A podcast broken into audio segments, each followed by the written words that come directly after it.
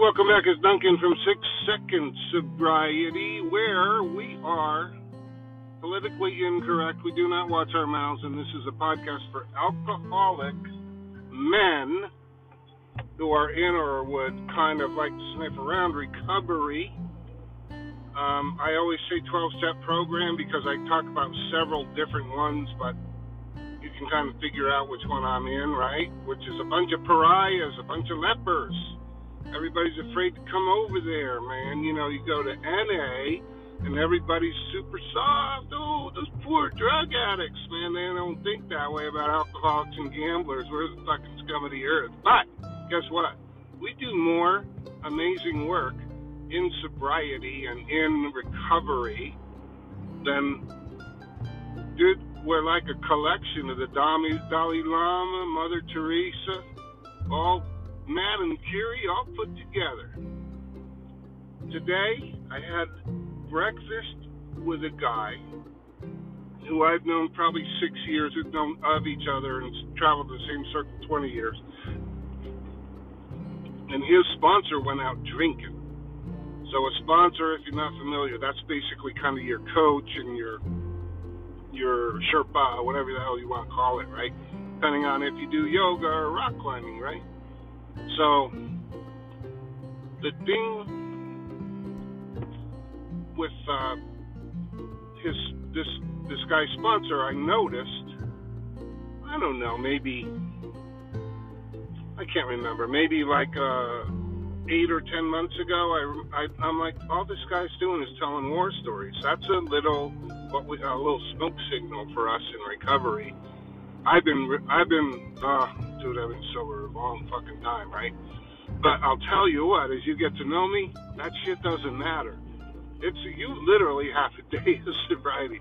You know, everybody goes, oh, you know, make it a good day or have you know this is the first day of the rest of your life. That is no bullshit when you're in, when you are battling this goddamn uh, addiction and alcohol and gambling and all that shit, right? You don't get it until you're in it.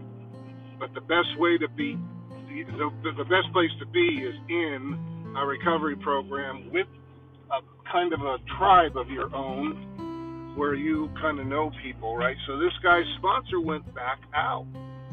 And that means he just went back out drinking. And you know, sometimes you just go have a drink because you're on vacation at the beach and you don't ever drink again, which is probably, I think, what happened to this guy.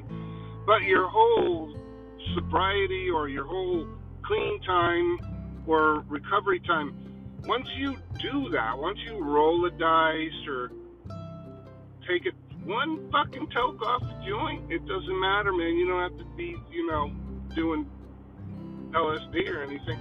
Your whole recovery is shot. And you got to go back to day one. And when you come in day one, you get a white chip, a white chip of surrender. International Sign of Surrender, which means you, okay, sorry, fucked up, don't want to, you know what I mean? A lot of pussies go to a different group and get a white chip, and then they come back in to the regular group where they usually are. There's probably like where I live, man. There's like fucking 50 groups, right? So if if you don't have the balls to come into your own tribe where you go to meetings twice, three times a week, sometimes six times a week. It just depends. Some people just don't have anything to do, like me. We're bored. So I go to a lot of meetings. But if you don't have the balls to come in and look at your crew and get a white chip, then eventually it will happen, and you'll be, oh, okay, look, I went out like three months ago. I got a white chip two months ago, but I was afraid to tell you guys. Guess what? That is human nature. That's perfectly fine. We don't care. We love you, no, however you are, brother. Doesn't matter. So here's the thing. I I didn't even see. I forgot about it because it's been, you know, fuck, it was the last century. When I was six months sober, my sponsor went out, and I caught him doing cocaine at a party I had no business being at. But I was with a guy at, from work um, that happened to has since become a priest. You know what I mean? He was like always my my handler, right? Um, so I catch the guy and he's trying to make excuses. Oh, you know, it's just one line of cocaine. It's not like I'm drinking. Well, none of that shit I just told you. None of that shit works. You take one one little hit of something or roll the dice one time, you are fucked. You're out. You're back to square one day one. Four days later, this is a Saturday, Wednesday, that fucker's dead. How about that? My my first kind of real sponsor, and I met him at work, man. You know, he was a guy I worked with. And he was always really cool and a little different than everybody else. And then once I finally got sober and had, you know, maybe two, three months of sobriety, and I'm hanging around with him every day because we work together. And of course, I was running the place, so I scheduled him so that we could always hang out together. I never got out of the bar business, by the way. If you have this is your first episode ever listening, um, I've been sober a really long time probably a good portion of your life. And I swear to God, it's a day. One day, one day. But I never got out of the bar business. So every day, I, it doesn't matter what you do, right? Because if the desire to stop drinking is lifted, then you can do anything you want. I got a friend who's in the flavor industry and he's got to go to Bacardi and pitch them on mango and lemon and fucking pepper flavored shit. And um, he also has to do it for Lipton iced tea, right? But that's his job. And as long as you continue, you treat it like a job. You're not doing anything to endanger your sobriety or consuming anything that would endanger your sobriety. You're fine. So anyway, after this guy's dead, in the meantime, whoever, like, okay, when you get in there, you know, that you see God in the in the 12 steps of all these recovery programs. That's just a name, man, because you know there's no universal name for it, but it doesn't matter if you're a Christian or Jew or there's very little Muslims in the in recovery, dude. But I swear to God, their attitudes are like sometimes you just get a person that you go, dude, that guy. But they really just don't drink, you know, and they don't have that thing. But um, they don't get addicted to shit. But they, it doesn't matter who you are. You could be a, a school teacher or some. I could spot a future alkie when they're eight years old. Motherfucker, I can spot that kid, right?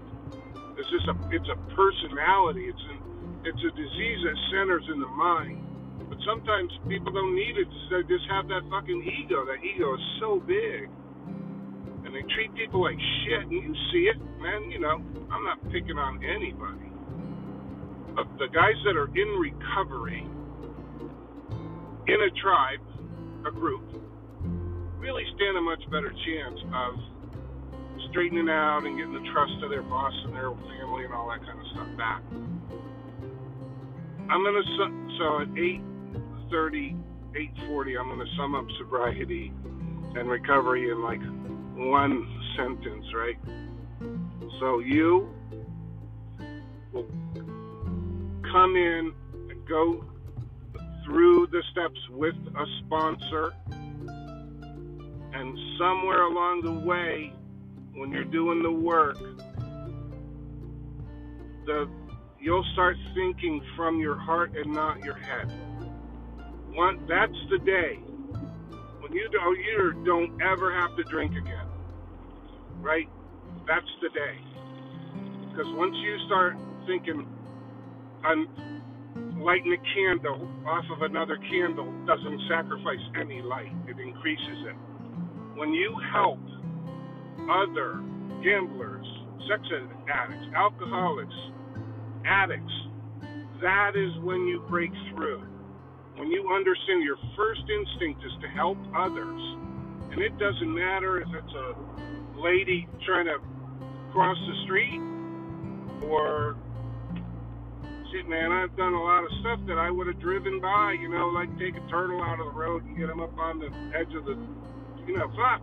I just drive over the turtle, and as long as I don't hit it, I'd be fine. But That's like my heart has changed.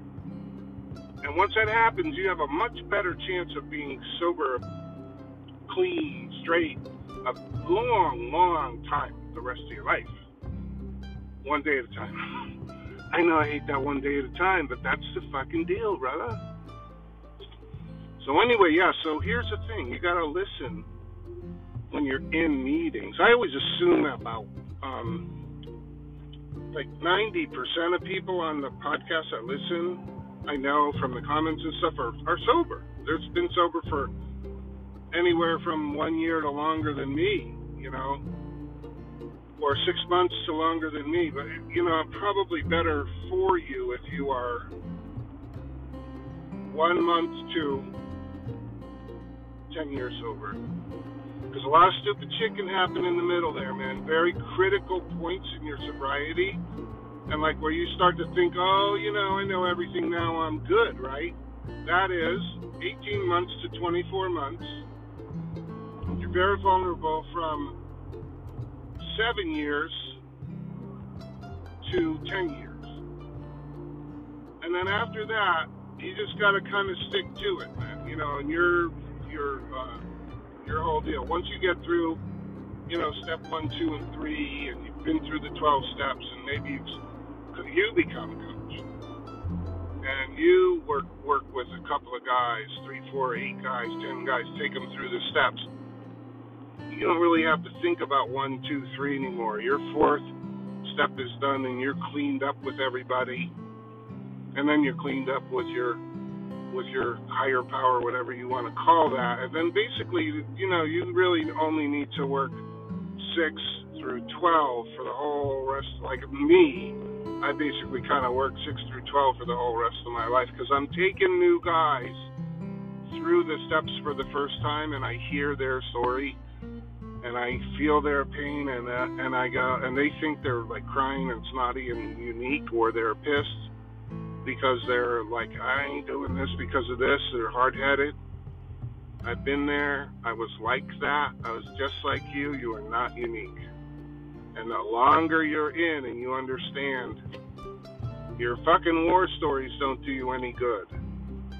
You have to get into the solution that gets your mind out of the addictive cycle. Yeah? whether whatever you're addicted to. And that can happen and you're just like right now I just think I just think from my heart. I never th- I kind of think I'm a pussy sometimes, you know. I'm not kidding. I'll be fuck. I'm too soft or something like that. But then if you survey anybody who works with me, they're like, nah, no, Pete's not soft. Believe me, he's a fucking prick. So you know, that they don't see that side of me that often. You know, when you're at a restaurant, you're just kind of barking all the time and you're breaking balls really bad. Sometimes, man, I I had a kid about in tears, 25 year old kid about in tears about I was breaking his balls so bad. I'm like, ah, shit, man, I'm sorry. And then I really did feel bad. And I felt bad for him, and I apologized to him, and hugged him, and all that stuff. And then while I'm mugging him, and I'm like, oh, God, what a fucking pussy I am. You see what I'm saying? But it's better. it's just better to be caring and, and, and think from your heart than your head, man. Your head just gets you in trouble. That's a bad fucking neighborhood up there, brother. You know that. You know that because that's your head. You can't get shit out of your head. You get a song stuck in your head, or you get some girl, like some fantasy, you think you can be with this girl or whatever, and you can't. You know that. You're married, bro. That doesn't stop us, never stopped me. So anyway, this is the thing. talk about you gotta you gotta really be in like in your own head gratitude and really my entire sobriety after you know once i got through the into into the steps was really man it's all about gratitude i was like so i'm so grateful to have to, to have what i have right I have my health, and I got really great kids who are not addicted to anything It's fucking miraculous, and you know, little stuff. Show, you know, roof over my head in the car. But you know, I admire God's beauty now. I, you know, different. I don't care if I'm in the ocean or I'm hiking or something like that, and I can see a million different plants. When you start to get into that, you're like, yeah, man, there's man couldn't do this. Isn't some big bang couldn't do that.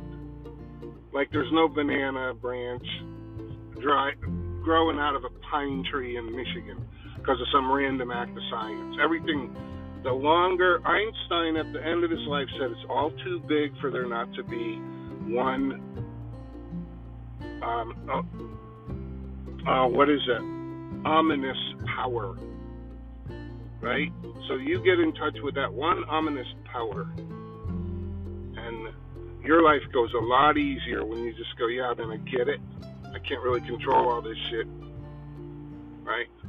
And the more you the more you practice that and be grateful for that and live your life in a solution and not, oh shit, I got all these problems and start quacking. The longer, literally, the longer you will live. All right, so come join us in sobriety if you're not already there. All right, love you, mean it. Take good care, you guys. Be safe.